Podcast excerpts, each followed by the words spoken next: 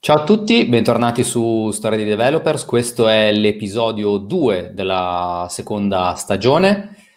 Oggi abbiamo ospite, ospite, iniziamo bene, ospite Federico Paolinelli, che inizio a introdurre così citando la, la sua descrizione su LinkedIn, Principal Software Engineer presso Red Hat. Quindi stiamo parlando comunque di una persona assolutamente di, di tutto rispetto. Ciao Federico, grazie di essere qua. Grazie a te di ospitarmi.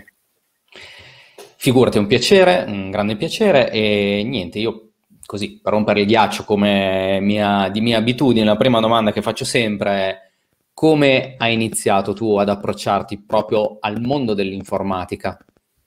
Ok, uh, allora il, primo, il primissimo primissimo approccio è...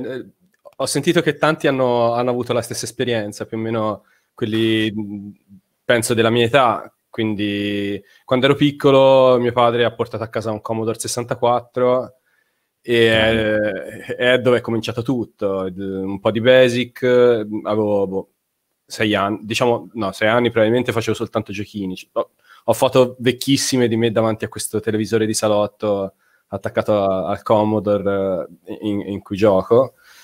Ci sono state un po' di esperienze da piccolo, probabilmente mio padre stesso ha provato a farmi giocare un po', c'era il Logo, quello con la tartaruga che la, la potevi ruotare e gli potevi ah. far fare disegni sullo schermo mm-hmm. programmando, era diciamo il, il linguaggio introduttivo all'informatica del tempo, era, c'è Scratch. Adesso c'è Scratch, esatto. Però a, al tempo era molto di moda, mi ricordo anche tipo al, a, alle scuole medie, Uh, c'era un, questo signore che veniva da, era un fratello di un professore, tipo, perché a P- Pisa ha una grossa cultura e tradizione informatica, c'era tipo il, il primo accesso a internet in Italia. Uh, Dai, c'era, questo non lo sapevo. Sì, sì, sì, c'era questo, que, que, questo gruppo di fisici riciclati o di ingegneri elettronici che poi hanno scoperto l'informatica mentre, mentre nasceva, che, che appunto avevano questo, diciamo... hanno iniziato la, l'informatica a Pisa. Infatti per tanti anni eh, come università era fra una di quelle più quotate per, eh, per l'informatica. Questa è un po', diciamo, l'introduzione. Poi vabbè, ci sono i corsi a scuola, tutte quelle, quelle cosette lì. Nel, nel frattempo ho sempre avuto computer eh, intorno, ma più diciamo da, da un punto di vista ludico che non da un punto di vista di ok, sì, beh, classico, certo. ehm Niente, ho fatto le superiori, ho scelto un'università ingegneria informatica più per sceglierne una che non per veramente passione. Mm. E tra l'altro quando mi sono laureato, diciamo, gli ultimi anni c'era, c'era alcuni professori che dicevano buttatevi sulla, sulla carriera del management, perché se, finite a fare, se rimanete a fare programmatori finite in una posizione del cavolo. Cioè erano proprio tempi diversi rispetto a ora in cui... diciamo il mercato Oddio, è quello che... Sai che qualcuno lo dice ancora, eh? Ah, no, no, per carità, io... Cioè, c'è tanta gente che si, ver... si vergogna, comunque, che... a cui piace dire che è project manager e programmatore. Io n- non vedo niente di male, ecco, anzi. Eh, però... Per noi sì, programmatori è... è quasi un'offesa dire che... Eh, esatto, esatto. E, e, e anche il mercato del lavoro, quando sono uscito, non era quello che, che adesso. C'erano... Ho avuto la fortuna, comunque, di rimanere a Pisa, dove sono una fortuna e sfortuna, diciamo, è stata un po' croce e delizia questa cosa qua, perché ho trovato un lavoro che non era così male, anzi era interessante, eh, che non mi ha fatto emigrare, quindi non, probabilmente non, non mi ha fatto andare in uno dei posti un pochino più quotati al periodo, no? Mm. Eh, e, e lì è dove sono rimasto poi per quindici anni. Praticamente era un'azienda, eh, eh, cioè ancora, io poi ora sono a Red Hat, però è un'azienda per cui ho lavorato quindici anni, eh, che faceva e fa ancora sistemi distribuiti per la finanza. Mm-hmm. All'inizio degli anni duemila era, secondo me, all'avanguardissima. Cioè, cioè praticamente, la, intanto si lavorava su prodotti, quindi mm. la, diciamo l'approccio al, a, alla scrittura del software, alla risoluzione dei problemi, all'andare in fondo ai problemi era... totalmente diverso rispetto magari a, eh, a, a consulenze o robe così. Eh, l'altra cosa, il, diciamo, il campo applicativo era quello della, della finanza, mh, mm-hmm. finanza intesa proprio come trading real time, si facevano, fanno mh, piattaforme di accesso ai mercati. Già negli anni duemila erano orca- organizzate su più macchine, più nodi, diciamo, con un controllore che lanciava processi diversi, con responsabilità diverse, mm. che parlavano fra di loro con uh, publish, subscribe, sto- storage interno al processo. È sì, tutta roba che... di questo nel duemila fa un certo eh, effetto. Esatto, cioè visto col senno di poi è... è... è allucinante, eh, tut- tutto fatto con un framework fatto in casa a partire dai, dai socket fino a tut- tutto in C fino alla parte applicativa, eh, quindi diciamo di cose ne ho imparate parecchie, mi sono fatto le ossa appunto anche il, il C ora, anche co- con un po' di colleghi eh, che lavorano prevalentemente in Go, che è diciamo la lingua franca mm-hmm. nell'ambiente di Kubernetes. Quando, quando dici che, so- che conosco il C ti guardano un po' come... come uno stregone. Ora il C è, diciamo, è, è visto come la, la nicchia per quelli che lavorano sui driver, che lavorano uh, sulla, sulla roba del kernel, sì, o, o comunque sui sistemi, sui sistemi operativi. Quindi.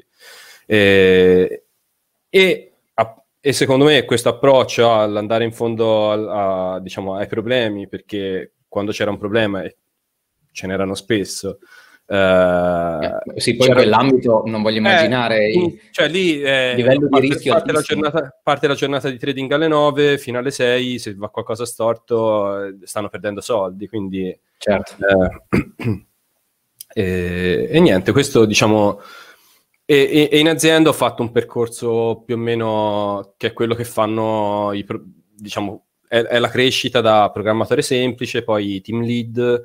Uh, ho, ho avuto la fortuna di contribuire di, di, diciamo alle maggiori funzionalità del, di quello che poi è diventata la piattaforma di, di brokerage che era venduta dal, dall'azienda, quindi anche lì era, un, era una roba costruita mh, from scratch mm-hmm. uh, con, con tanti componenti, e poi ora è usato dal, praticamente dalle più grandi banche italiane come, come piattaforma di brokerage. E anche lì ho imparato tante cose e tanti concetti che ora sono, diciamo, la norma, tipo, non lo so, mi viene in mente i circuit breaker, oppure eh, appunto multistanza, roba così. Noi ci siamo arrivati, diciamo, con, con intuito eh, che, e, e col senno di poi è roba che è tutta è tutta standardizzata. Mm-hmm. E... Scusami. E questo, diciamo, è stato un po' eh, il percorso che ho avuto fino a un paio di anni fa, in cui, diciamo, in, in piena una crisi di mezza età, ho detto vediamo se, se riesco a entrare fra, fra quelli grandi, e, e ho applicato a Red Hat e ora sono qua. Ma così dal nulla? Cioè proprio... Allora, no. no. La, cioè, era una crisi bella forte, eh, perché... No, allora, sì. Eh, diciamo che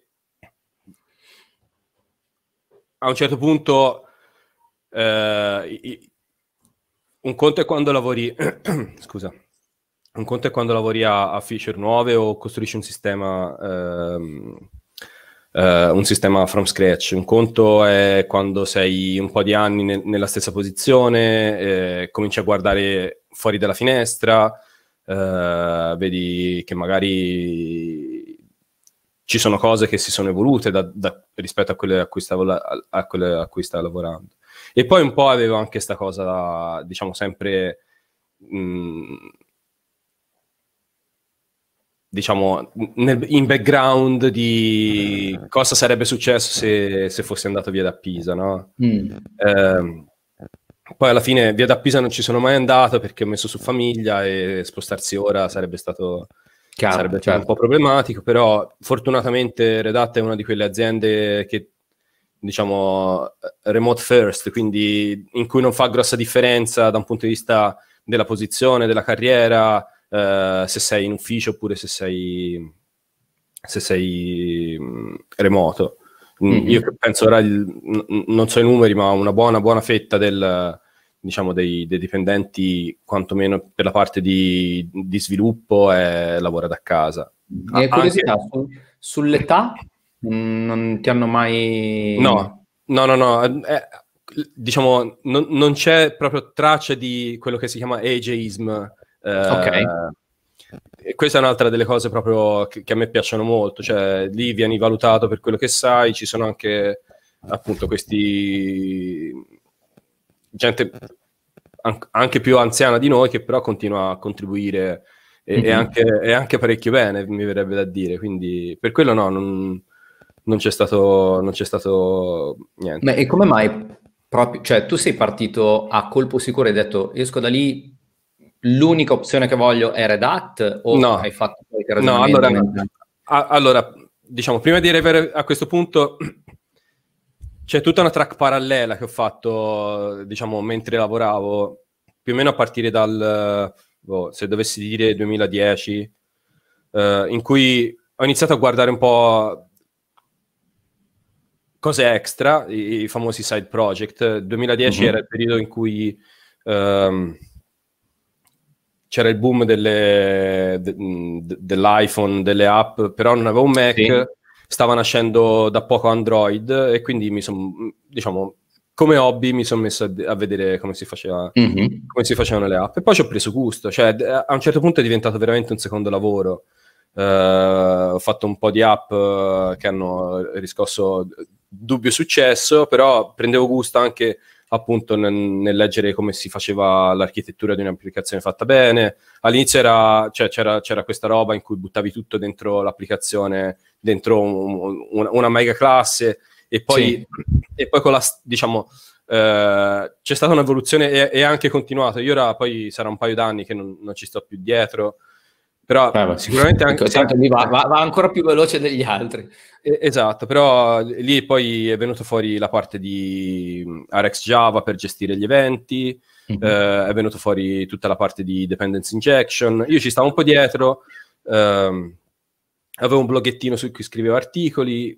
Un'altra delle cose interessanti che ho fatto, che è stato il mio primo approccio con l'open source, sono state veramente tante tante contribuzioni a Firefox per Android, che è stato, a un certo punto ho detto voglio vedere co- cioè, come funziona contribuire a un'app vera, con tanti utenti, con, con tanta gente che ci lavora.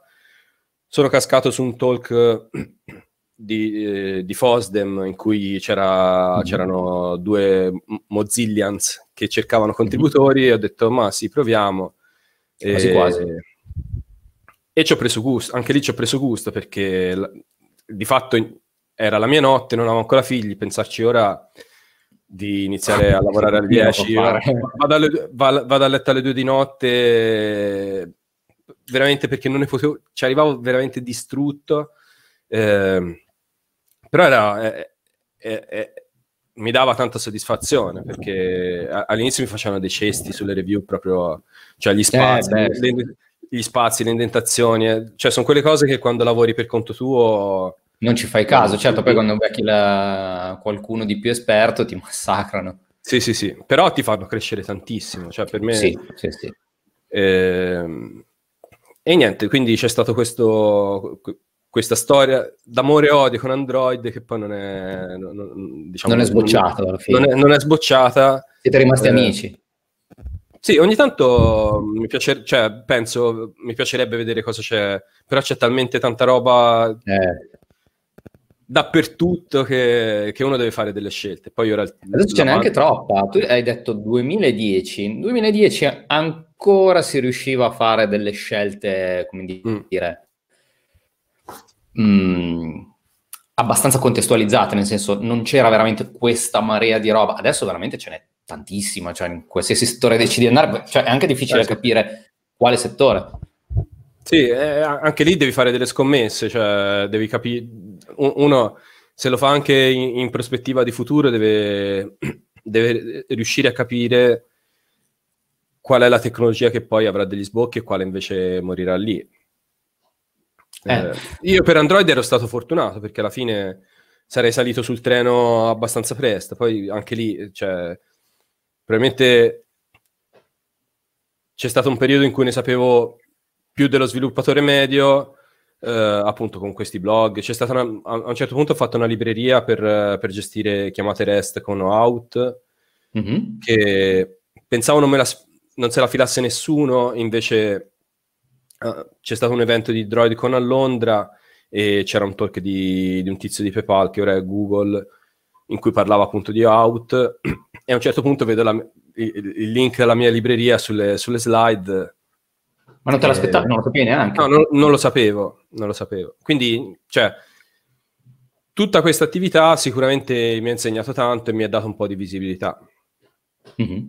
Questo fino a, a... Sì, praticamente Android è andata è andato avanti eh, fino a boh, duemilasedici duemiladiciassette, perché poi duemilaquattordici è nata Caterina, che era la, la prima bimba, e tutto si è...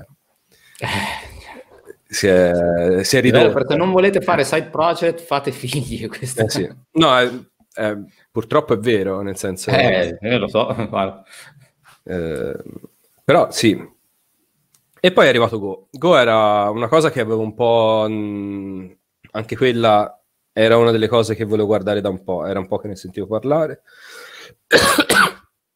Pensavo che si eh, applicasse bene al dominio su cui lavoravo di giorno, in cui... appunto microservizi, eh, mm. programmazione concorrente, e, e è uno dei, dei, dei linguaggi, fra quelli che ho visto, che mi ha dato più soddisfazione nello scriverlo, proprio è, è rinfrescante, è, no. da un punto di vista della semplicità, da un punto di vista della capacità di prendere una code base e, e capire quello che sta succedendo senza troppa magia sotto. Mm. E... Uh, quindi niente, anche lì poi un po' di, un po' di progettini per conto mio. Uh, ho iniziato a contribuire a un progetto che sembrava che abbastanza importante per la community di Go, in realtà poi è rimasto un po' lì, un po' di gente la sta, lo sta usando, che è Athens. Mm-hmm. Ora sono formalmente anche maintainer, anche se è un, un annetto che non lo tocco più, è un, è un proxy di, di dipendenze praticamente. Uh, sta nel mezzo a, a, diciamo, a, al tuo computer e, e GitHub, perché mm-hmm. eh, ora in realtà ce n'è anche uno, c'è un proxy ufficiale di Google che fa lo stesso mestiere, che può essere messo in catena con questo, e fa un po' la stessa roba che fa Artifactory per Java, quindi ti copi, ti copi le dipendenze a casa e poi in, o in azienda, e poi le consumi da lì, diciamo, pertendo il rischio che se il, lo sviluppo, succede quello... Eh, che successe con N P M, eh, no. cos'era quella, quella libreria che da un giorno all'altro è sparita e, e ha rotto praticamente... È esploso tutto. Eh, esatto. Diciamo, cerca di, di risolvere anche quel tipo di problemi. E, e anche qua, quindi, grosso impatto sulla mia crescita legato all'open source. E poi alla fine mm. sono finito a fare quello di lavoro. Perché c'è lavoro alla fine. Sì, adesso sì. lavori su, su un progetto che è open source. Sì, praticamente tutto quello che, tutto quello che fa Red Hat nasce da, da, da un contesto community che poi viene, diciamo, stabilizzato, viene fatta un assessment della qualità e poi viene, viene distribuito. Quindi la prima parte è quella... Il, il codice nasce in, in, in un'area comune di, di community, mm-hmm. sì. E quanto è diverso lavorare in un'azienda di questo tipo rispetto a un'azienda classica? Nonostante tu hai avuto solo un'esperienza alla fine, mm. oltre a, cioè tu hai lavorato in, in due aziende, ma sì. qua, quanto è diverso lavorare in un'azienda che è distribuita, eh, open source, cioè quanto... Allora, ci sono due cose, separiamo le due cose. Uno è lavorare mm. sull'open source e l'altro è la scala dell'azienda. La scala dell'azienda... E la, e la distribuzione del, diciamo, del, dei, dei dipendenti comporta tutta una serie di, di tutto un tipo di organizzazione e a volte anche di, buro, di burocrazia molto più spinto, perché alla fine una delle cose che, che a me all'inizio mi ha, mi ha sconvolto sono, erano i, i, i meeting time boxed, cioè mm-hmm. dove ero prima, per esempio, eravamo abituati, facciamo una riunione Riunione fiume. E andava avanti a oltranza. Qua invece le prime volte si arrivava a cinque minuti o a, a, alla fine della, della mezz'ora all'ora e tutti, vabbè, finito il tempo, e, e tutti sparivano. E per me era una cosa... è, era una cosa... Però è così, perché è l'unico modo per, per riuscire a, mm. eh, a orchestrare tanta gente, perché poi alla fine sono progetti su cui magari lavorano cinquanta persone sparse per il mondo. Mm. E quindi devi riuscire... In quanti siete, per esempio, nel tuo team? Allora, no, nel, diciamo nel mio team, a parte qualche incursione da, dall'America, cost est, eh, gli ingegneri siamo tutti o in Europa o in Israele, quindi è abbastanza comodo. C'è il venerdì e la domenica di differenza, però anche quella è una cosa... Certo. Che fa comodo, perché il venerdì è, o la domenica per loro è il giorno in cui riesci più a, a concentrarti, a fare una cosa. Mm-hmm. E quindi, diciamo, dal punto di vista dell'azienda, l'organizzazione, il, controllo, il processo proprio, il controllo della qualità, il, il fatto che ci sono delle date fisse e se, se fuori quella data, se fuori vai alla, alla release dopo, è, è tutta roba che serve. No, nonostante anche prima lavorassi su prodotto, però... Avevi comunque sì, dei... però era molto più elastico. Allora, da una parte era molto più elastico, dall'altra il, il rapporto di forza fra clienti e, e azienda era diverso, certo. Perché certo. Specie, diciamo, in quel contesto lì è ancora, molto, ancora più forte, perché i clienti erano magari cinque sei banche, ma erano cinque sei. Qui siamo alla rovescia, stiamo facendo un prodotto, no, non dico da scaffale, però... Eh, in cui effettivamente, a meno di, di grosse cose, siamo, è, è l'azienda che, che detta... I tempi. Esatto. Eh, quindi, per quello c'è differenza. Mm. Poi cos'altro?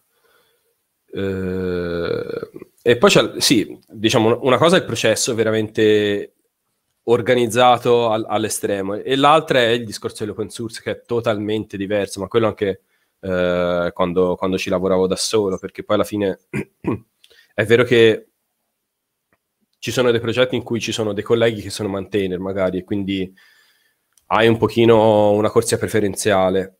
Mm-hmm. Però la review, se non passa, non passa. Quando, quando invece sei... Quando sei da solo in azienda, eh, te, te la canti e te la suoni finché poi magari non c'è il reparto di, di quality assurance che, che ti dice che c'è qualcosa che non va. Certo. Quindi, e tante volte, anche se hai il maintainer amico, a volte non è amico, eh, e a volte comunque c'è anche gente di altre aziende che deve, che deve dire che va bene la... la La, la P R o comunque la, la patch che stai mandando. E quello all'inizio è stato veramente difficile per me, cioè non prenderla sul personale quando, quando ti fanno commenti del, sul codice, ora è normale, eh, però all'inizio è, è stato particolarmente doloroso. Eh, immagino. Ma, ma hai mai avuto la, la sindrome dell'impostore? Ah, ce l'ho costantemente, cioè, no no, quella cosa lì è... Cioè, ora sono in un team che si occupa di networking, sono stato assunto nel, nel team di networking di un altro prodotto e ora sono st- stato spostato eh, da un'altra parte, ma io continuo a dire che di networking ne so il giusto, però alla fine vedo che, insomma, eh, riesco a levarci le gambe, quindi... Quindi evidentemente, cioè, nonostante la tua sindrome, mm. di cose ne sai. O, o, le imparo, o le imparo velocemente, perché poi anche quello eh. è, è una dote, sì, probabilmente sì. Ehm, il discorso dell'open, del lavorare su una roba che è, eh, diciamo, gestita dalla community, quindi in, in qualche modo è la sensazione di, di contribuire a, a una conoscenza che, che non è di nessuno e è di tutti, però è una cosa che mi dà veramente una soddisfazione. Cioè, quando...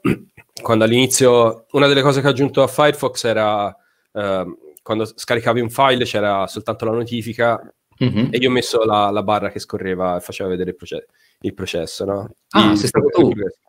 Eh, che era una cavolata, però, cioè, poi quando pensi... Quando, quando, la... quando la vedi sul browser dici, ah, questa l'ho fatta io. Sì, è, è una cosa che fa veramente... Perlomeno a me dà tantissima soddisfazione, e tuttora quando contribuisco a progetti esterni, diciamo, su cui non abbiamo il controllo, quando arriva il momento in cui te la, ti accettano, ti mergiano la, la patch, eh, non lo so, hai scalato la montagna, hai sconfitto il drago e salvato la principessa. Eh, in, in questa, quest, questa stagione praticamente di, di, di interviste che farò, l'open source è una costante, eh, perché più o meno quasi tutti quelli che, che in, intervisterò hanno avuto un'esperienza o ce l'hanno tuttora nell'open source. E, e mi no, incuriosisce... Me... Scusa. No, no, dimmi. No, no, cioè, per me ha avuto, secondo me, un impatto enorme. Anche Firefox, che è una roba, appunto... Fino al duemilaquattordici, anche quando ho fatto il colloquio in Red Hat, mi hanno chiesto di parlarne, perché è una cosa che, che, è, che è, un, cioè, è una bella marca sul, sul curriculum. E infatti è quello che, cioè, eh, mh, anticipando anche un po' alcuni temi che verranno fuori, ho notato che mh, chi è riuscito ad accedere anche a, a, a grandi aziende, perché alla fine mm. Red Hat è un'azienda mondiale, grazie. Ci è arrivato grazie a quello che ha fatto all'interno dell'open source, che non, non è sempre contribuire in modo massiccio e a, a tantissimi progetti, però è comunque dimostrare quello che si è in grado di fare attraverso la contribuzione eh, o il mantenimento di progetti open source. La mia domanda è, ma se non avessi quello, cosa avresti fatto? Cioè, hai mai pensato a cosa sarebbe successo se non avessi iniziato a contribuire all'open source? Eh, questa è una bella domanda. Eh, allora, no, cioè, fammi provare orga- a, a organizzare un attimo le idee. Abbiamo messo in crisi. Probabilmente, allora, an- anche qui ci sono due concetti separati. Un conto è aumentare le proprie skill, mm-hmm. e, e un altro è avere, riuscire a dare visibilità di quello che uno è in grado di fare. Tu per cosa, lo, per cosa hai iniziato a guardare il mondo open source?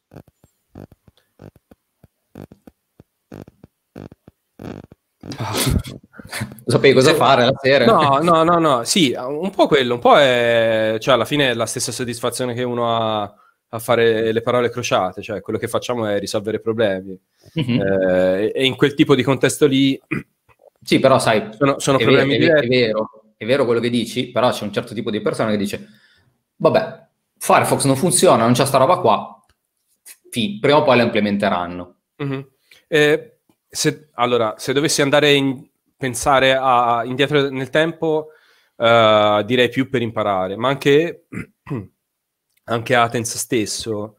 Uh, io ero l'unico in azienda che, che con... ero anche l'unico nella, più o meno nella mia fascia di amici che conosceva Go, e volevo, mh, dopo aver fatto i soliti, ho letto i libri e fatto un po' di progettini, volevo che qualcuno mi facesse review del codice. Ah, tu hai capito che quell'attività era quella che ti permetteva di ti, scalare ti fa... velocemente. Assolutamente. Questa è una delle cose gratis che viene di più dall'open source, cioè il fatto che gente di aziende molto quotate, gente famosa nella community, si prende la, la briga di fare review del tuo codice, di darti dei consigli, è un, diciamo, per la crescita personale è un boost impressionante. Mm-hmm. Eh, perché... Mentoring gratuito. Sì, in, in realtà non è gratuito, è, un, è uno scambio di... te, te dai indietro il tuo tempo e loro danno indietro la loro esperienza. La loro, la loro esperienza.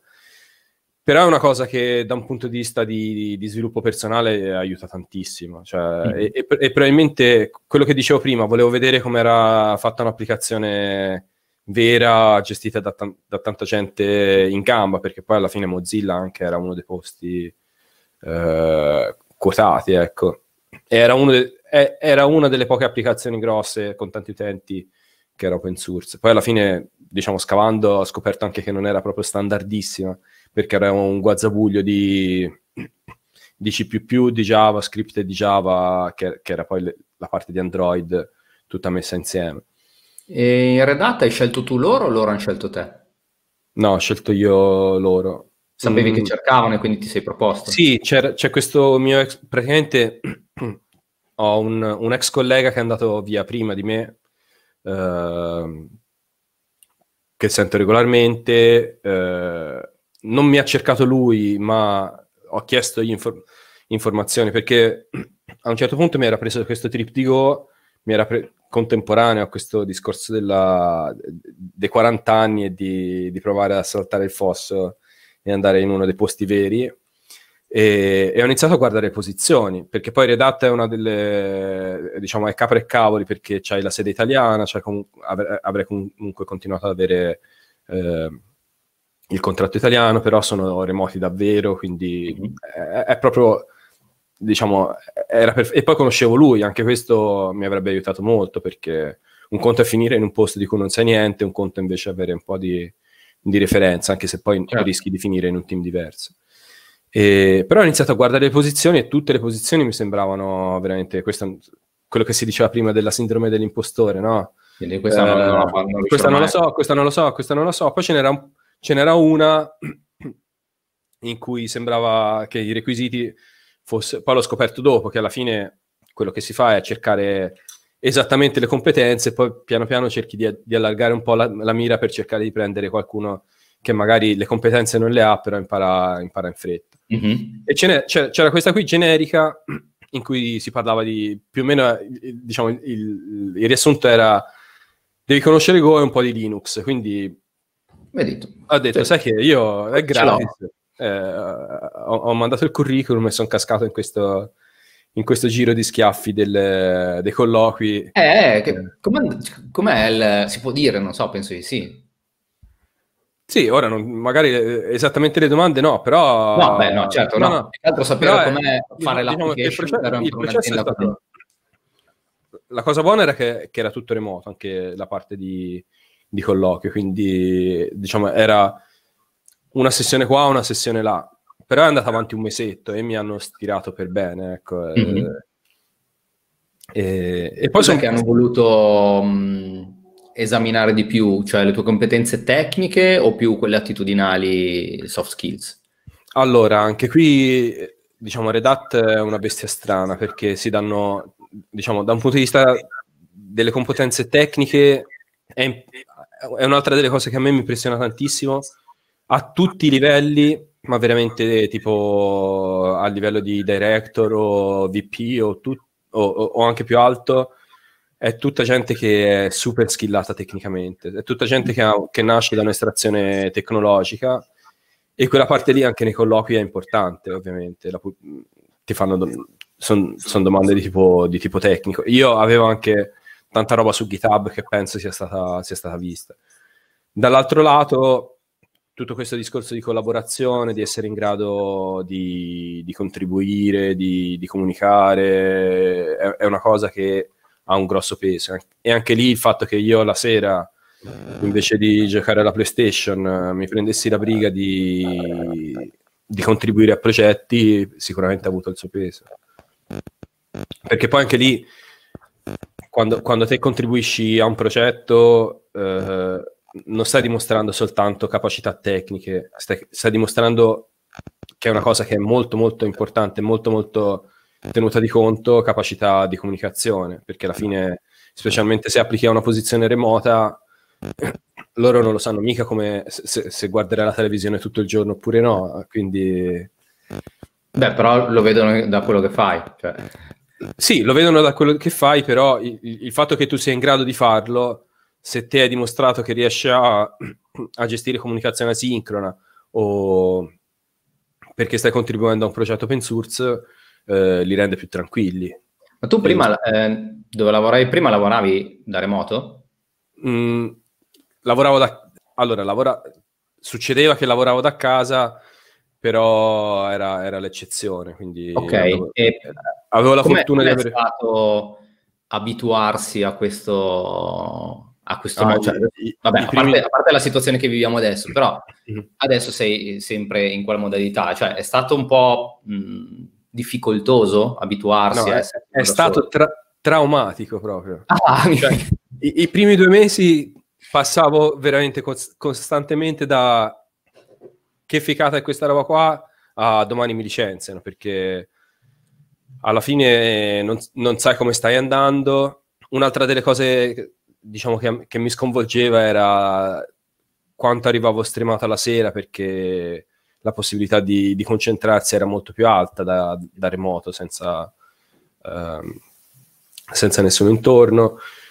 Uh, ho provato a leggere e a, e, a, e, a, e a capire come organizzarmi, nel senso che magari a pranzo andavo a fare un po' di sport, uh, mm-hmm. ora sono a casa dei miei, mentre di solito vivo, cioè ho, ho casa mia, però ho questo ufficetto a casa dei miei, quindi riesco più o meno a separare la, la, durante la diciamo durante il lockdown è stato anche lì, i bimbi in giro è stato veramente stressantissimo. Beh, no, infatti dicevo, a parte queste situazioni che... Sì, sì, sì. Ma infatti tutta la gente che mi dice, eh, però ora che siamo, sta, sto provando, ora lo chiamano smart working, no? Noi, sì. eh, però a me non mi piacerebbe mica, non so a te come fai. Io, cioè, quello che dico a tutti è, quello che c'è ora non è quello che... Esatto. Non c'entra niente con quello che facevo quando, quando, quando non c'era il lockdown, quindi... Sì, sì, lo dico anch'io, cioè sono son due cose diverse. Uno è, è una scelta, l'altro è un obbligo e non, non funziona. E poi una, un'altra cosa che dico è che se, cioè, se avessi la stessa gente a cinque minuti di bicicletta in ufficio come ce l'avevo prima, probabilmente andrei in ufficio, però mm. alla fine è un trade-off, no? Qua lavoro per Red Hat con, to, con tutta gente schillatissima, però da casa... Eh, non mi sono dovuto trasferire, non, do, non ho dovuto cercare casa, prendere, impacchettare la famiglia, andare da un'altra parte. Beh, è un bel però, compromesso. Ma c'è qualche, visto che cioè, siamo entrati nell'argomento, c'è qualche mh, trucco che per te ha funzionato per mantenere alta la produttività? Perché una delle problematiche classiche, tu dicevi che avevi addirittura troppa concentrazione, quindi arrivavi a, alla fine stramato, quindi in realtà lì forse è più semplice che ba- perché basta che togli qualcosa. Mm-hmm. Però poi c'è la situazione opposta di mantenere alta la concentrazione, e il fatto di essere da solo sempre non aiuta così tanto. Sì, però l'azienda è organizzata bene da quel punto di vista lì.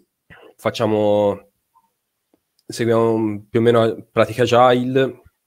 Facciamo un, uh, dei daily, quindi de- dei meeting giornalieri. C'è una coda di cose che vanno fatte, quindi non è che ti trovi oggi e dici oggi su cosa lavoro.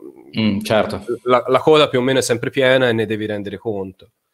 E, e... Sì, quindi il tempo ti passa e non te ne accorgi alla fine. Eh sì, poi a volte hai visto, no? Ci sono problemi che, che, su cui ti intrippi, oppure c'è il bug che, su, su cui... ti si incrociano gli occhi guardando i log per due giorni e... No. Poi re- riapre il giorno dopo ed è un punto e virgola messo male. Eh sì, sì, sì, tante volte è così.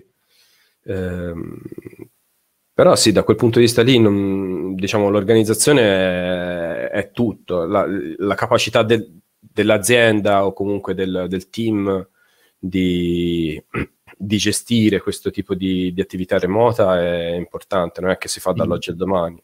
Certo. Anche lì, cioè, noi siamo fortunati perché fa parte della cultura, però io, io lo capisco che tutte queste aziende che si sono trovate dall'oggi al domani a dover remotizzarsi, quando erano abituati a parlare del caffè o a non tenere traccia delle cose, o eh, è sicuramente sì, uno shock perché perdono il controllo di tutto, dici? Mm. Sì, sì, sì. Eh, beh. Sì, è chiaramente uno dei, dei problemi maggiori. Senti, ma ehm, tu adesso quanti anni hai? Hai detto che ne hai, hai già scavallato, quindi vabbè. Sì, sì, sì. No, più di quaranta. quarantuno.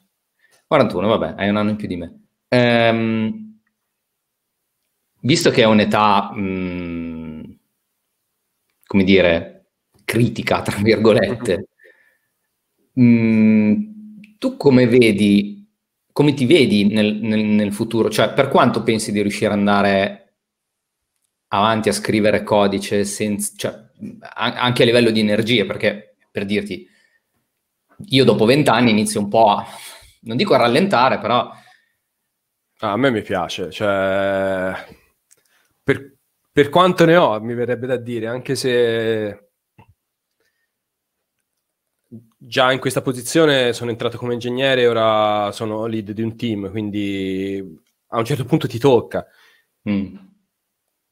Per vari motivi, per, per motivi di esperienza prin- principalmente, eh, però a me scrivere codice mi piace, cioè, è una delle cose che fa soddisfare, proprio il, il concetto, il concetto di, di creare che un po', boh, a volte mi butto a cucinare ricette, è, è un pochino lo stesso tipo di sensazione, no? Lo canava- sei il canavacciuolo del codice. No, no, no. Però sì, è, è, una, è una cosa che mi piace, cioè questa cosa di risolvere problemi poi alla fine, che è quello che facciamo, no? Mm, anche quando c'è un bug incasinato e ci perdi gli occhi, guardi i log, non riesci a capire, e poi dopo alla fine tutto torna. Ah, quella è, è veramente quella sensazione effimera che dura... Compiled successfully. Sì, ma non solo, ma anche appunto, cioè, co- questa roba di Kubernetes è, è, è, è un bel casino, cioè son, c'è, c'è un, tutta una serie di interazioni eh, a, a eventi, per cui magari c'è, c'è, una, c'è una corsa, c'è qualcosa che succede una, cosa, una volta ogni tanto e non capisci come mai... e, e quando, quando riesci a capire, per me è una delle cose veramente che, che dà soddisfazione. Purtroppo è una cosa che dura poco, perché poi ti sposti sul prossimo problema, quindi la nostra è un po' una vita di frustrazione. Ma è una gioia. Però sì, è una gioia veramente. Ma per la domanda, guardando, guardando nel passato, anche questa è una domanda che faccio sempre, c'è qualcosa che guardandoti indietro dici no, quella cosa non, non vorrei più rifarla, c'è cioè un errore veramente in tutta la tua carriera, non parlo mm-hmm. solo a livello di cosa ti è successo nella pratica, nel codice, cioè una situazione sì, in cui sì, dici sì. no, questa cosa qui la vorrei, non vorrei farla più? Ma girerei la risposta in quello che forse avrei dovuto fare che non ho fatto, perché poi alla fine ora sono a Red Hat, quindi sembra, insomma, sembra un buon tra... è un buon traguardo, esatto, yeah. Però se, se te lo guardi eh, sono due anni su eh, sedici diciassette anni di, di, di carriera, quindi mm-hmm. probabilmente dovrei, una delle cose che avrei potuto fare eh, sarebbe stata prendere e andare via da Pisa prima, quando potevo. Uh, un'altra delle cose poteva essere battere il chiodo di Android quando era molto molto caldo, perché poi, mm. ripeto, per, per come sono andate le cose uh, c'è, probabilmente c'è stata una fase in cui ero molto schillato rispetto alla media e, e la traiettoria, e ero anche ancora nella, nella parte della curva di crescita giusta. Sì, lì ritieni magari di aver perso un'occasione, dici? Sì, che diciamo le due cose erano combinate, perché a Pisa nessuno faceva Android, quindi le, la, l'azienda più grossa o, o comunque una delle, aziende, delle due aziende più grosse di Pisa eh, era quella dove ero io, quindi mh, non c'erano grosse, grosse possibilità. Quindi questa, è, questa è una delle cose che forse un po' rimpiango, però poi diciamo col senno di poi, come si diceva, sono cascato bene lo stesso, quindi i nodi sono venuti al pettine, ecco. Ma e, e tu adesso lavori in un'azienda eh, che, è, eh, che ha anche la, la, la sede italiana e che però è a livello mondiale. Prima lavoravi in un'azienda interamente italiana, giusto? Sì, diciamo c'erano sedi all'estero, ma di rappresentanza, diciamo. Ok, però il core era in Italia. Sì.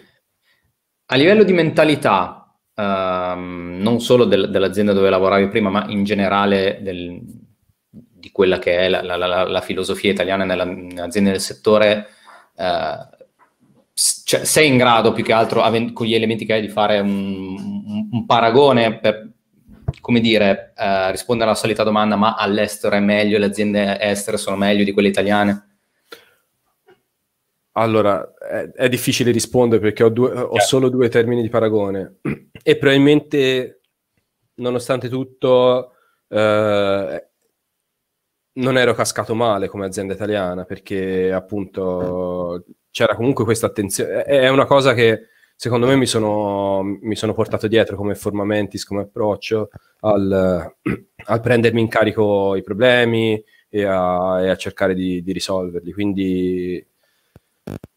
Non lo so. Allora, se all'estero in generale è meglio de- dell'Italia, non lo so.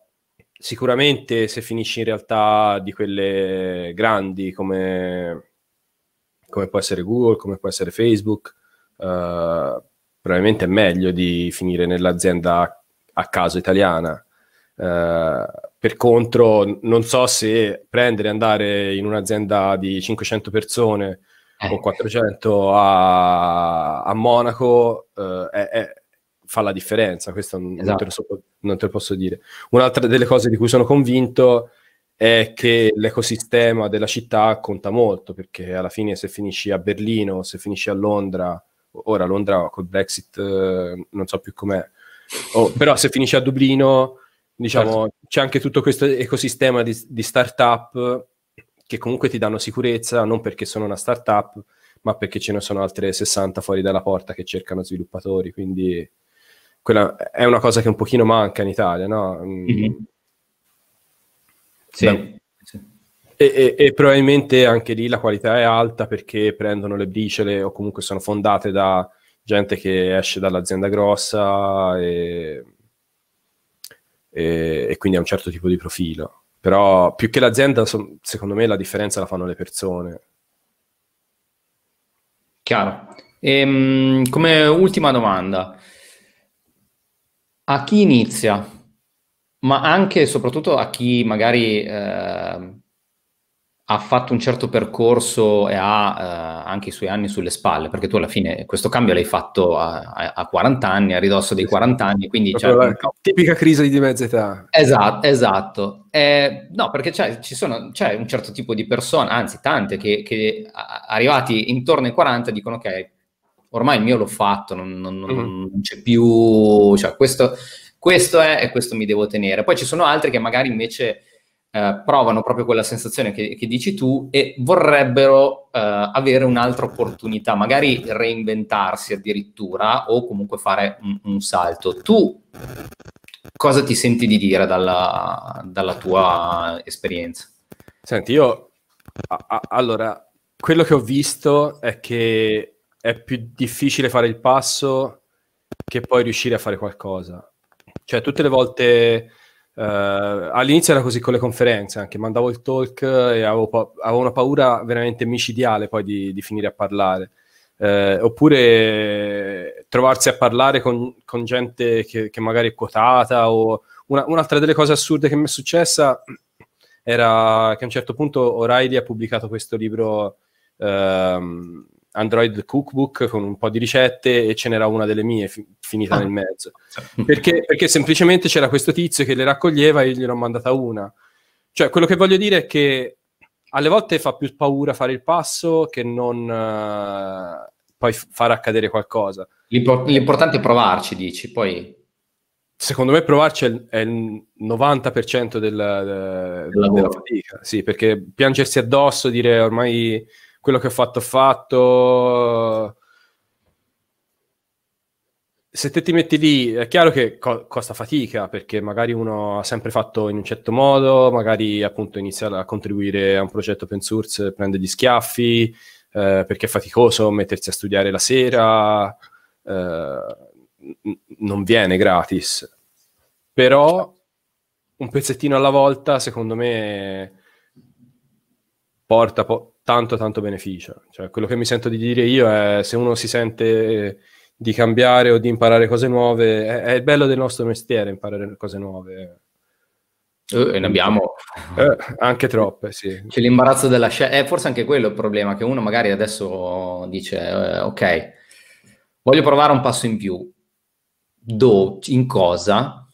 Eh, uno fa una scelta, fa una lista, dice le opzioni sono queste... Eh, ti fai una scaletta di quello che vuoi imparare, all'inizio leggo un libro, poi voglio provare a fare un'applicazione, vanno messe in fila. Eh, quello che io ho una board di Trello apposta per uh, le cose personali che, che praticamente lì da, da un anno è lunga, è, non, è, è lunghi, continua a crescere e non si muove mai, però c'è e, un backlog e, enorme, e il trucco è fare un passettino per volta, cioè da un giorno all'altro cercare di min- non puoi diventare esperto da un giorno all'altro, quella cosa lì non succede, però piano piano un, un passettino, una mezz'ora al giorno, la mattina o, o, o la sera se uno può, eh, poi alla fine passa un anno e te hai un, una striscia di contribuzioni a un, un progetto importante conosci gente che, che magari, di cui magari guardavi video su YouTube e poi invece vai alle conferenze e, e ci prendi la birra insieme perché ci hai parlato eh. tutto l'anno. Eh, e, e poi le cose succedono, perché non succedono dall'oggi al domani. Non è che anch'io Red Hat è andata bene, nel mentre ho, prima, prima di Red Hat avevo mandato un paio di curriculum, diciamo Red Hat era il, il cavallo buono che volevo lasciarmi in fondo, invece poi è stato un po' un one shot one kill, perché tipo avevo mandato un paio di curriculum e mh, mi avevano rimbalzato il curriculum direttamente, addirittura eh, perché funziona così, cioè ci sono tante posizioni, è, è una questione anche di, di opportunità, perché ci sono tante posizioni aperte, in, in alcune magari arriva, ti passa di fianco quello che è, è perfettamente adatto a quella posizione lì, deve essere pronto, e te, non, e te non hai speranza, mentre ce ne sono altre in cui a un certo punto sono disperati e dicono vabbè, questo qua non lo troveremo mai perché ha bisogno di, cerchiamo, non lo so, skill troppo di nicchia, quindi prende, cerchiamo di prendere qualcuno che ci sembra eh, in, in grado di imparare in fretta, e è lì che ti devi infilare comunque, specialmente mm. quando parti con un, uh, con un pedigree che non è quello, cioè ora sono principal a Red Hat, eh, probabilmente se, se mando un curriculum ora fa, fa differenza, però prima partivo ah, da, eh. da un'azienda locale comunque, nonostante certo. tutte le contribuzioni, però quello che dico io è, è una... È, deve essere un processo, è una maratona, non può essere una cosa, non è, non è uno sprint, sia mm.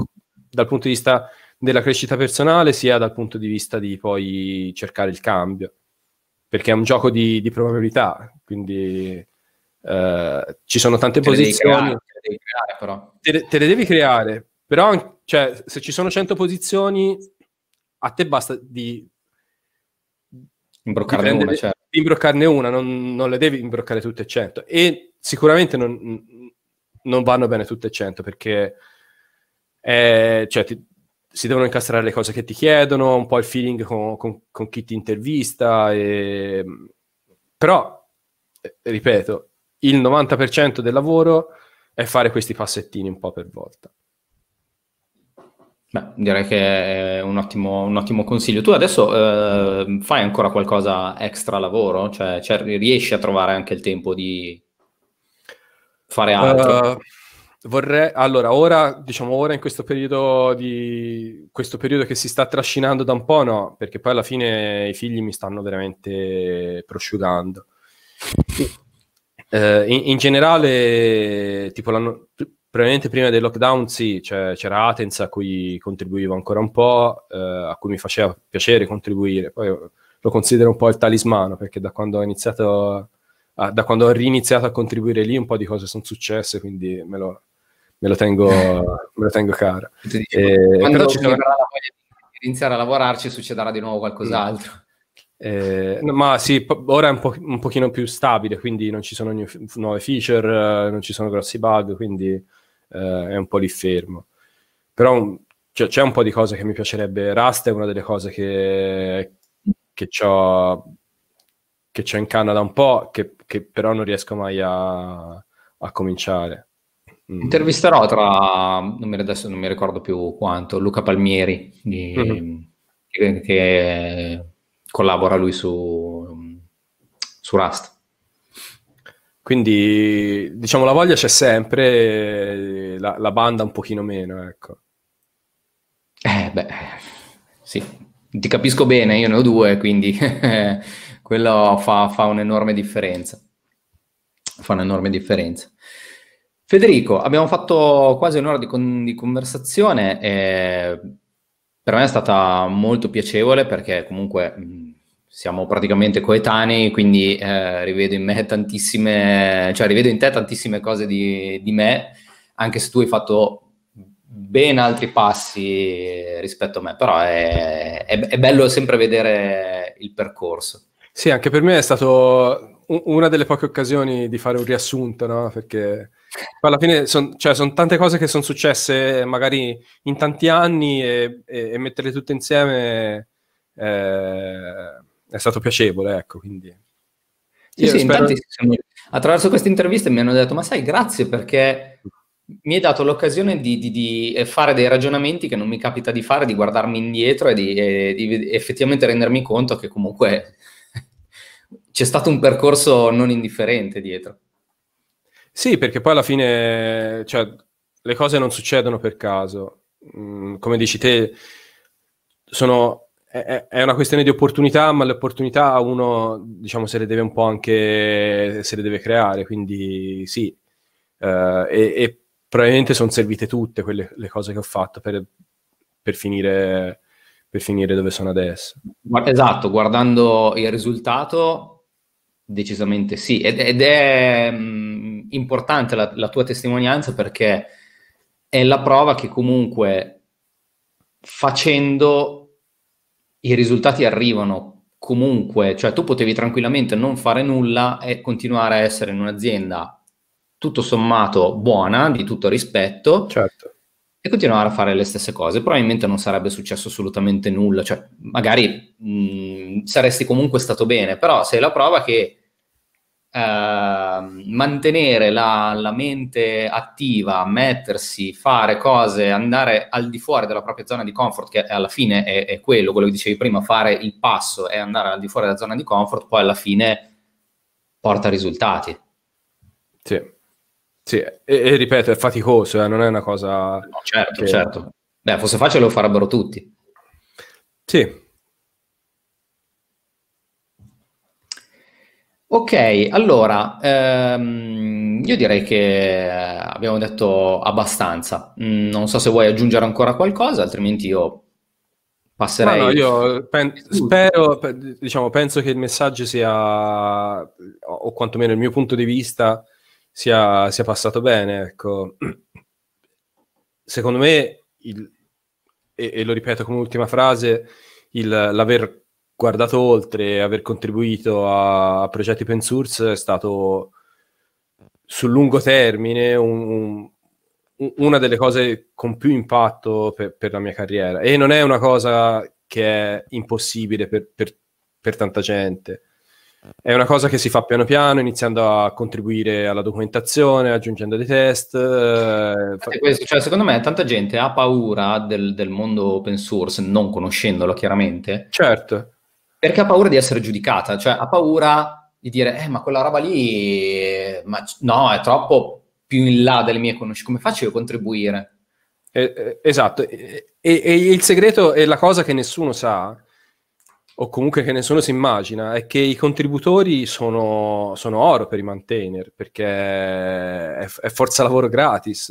Quindi certo, per te magari è, ho fissato la documentazione, ho aggiunto dei test, che è una roba che ti dà soddisfazione, ma per, per loro è, è, li stai sgravando di tanto, di tan- di tanto lavoro. Quindi e, bisogna fare... Cioè, è, è, non bisogna aver paura né di essere giudicati, perché nessuno lo sa, non, ti, non stanno giudicando te, stanno giudicando il codice, non, non è la stessa certo, cosa. Certo, certo. Questo è vero, questo è vero. Quindi ragazzi, prendete coraggio, contribuite, contribuite, contribuite, che vi fa solo bene. Eh sì. Va bene, Federico, io ti, ti saluto, e quindi grazie mille di, di aver partecipato, è stato un piacere.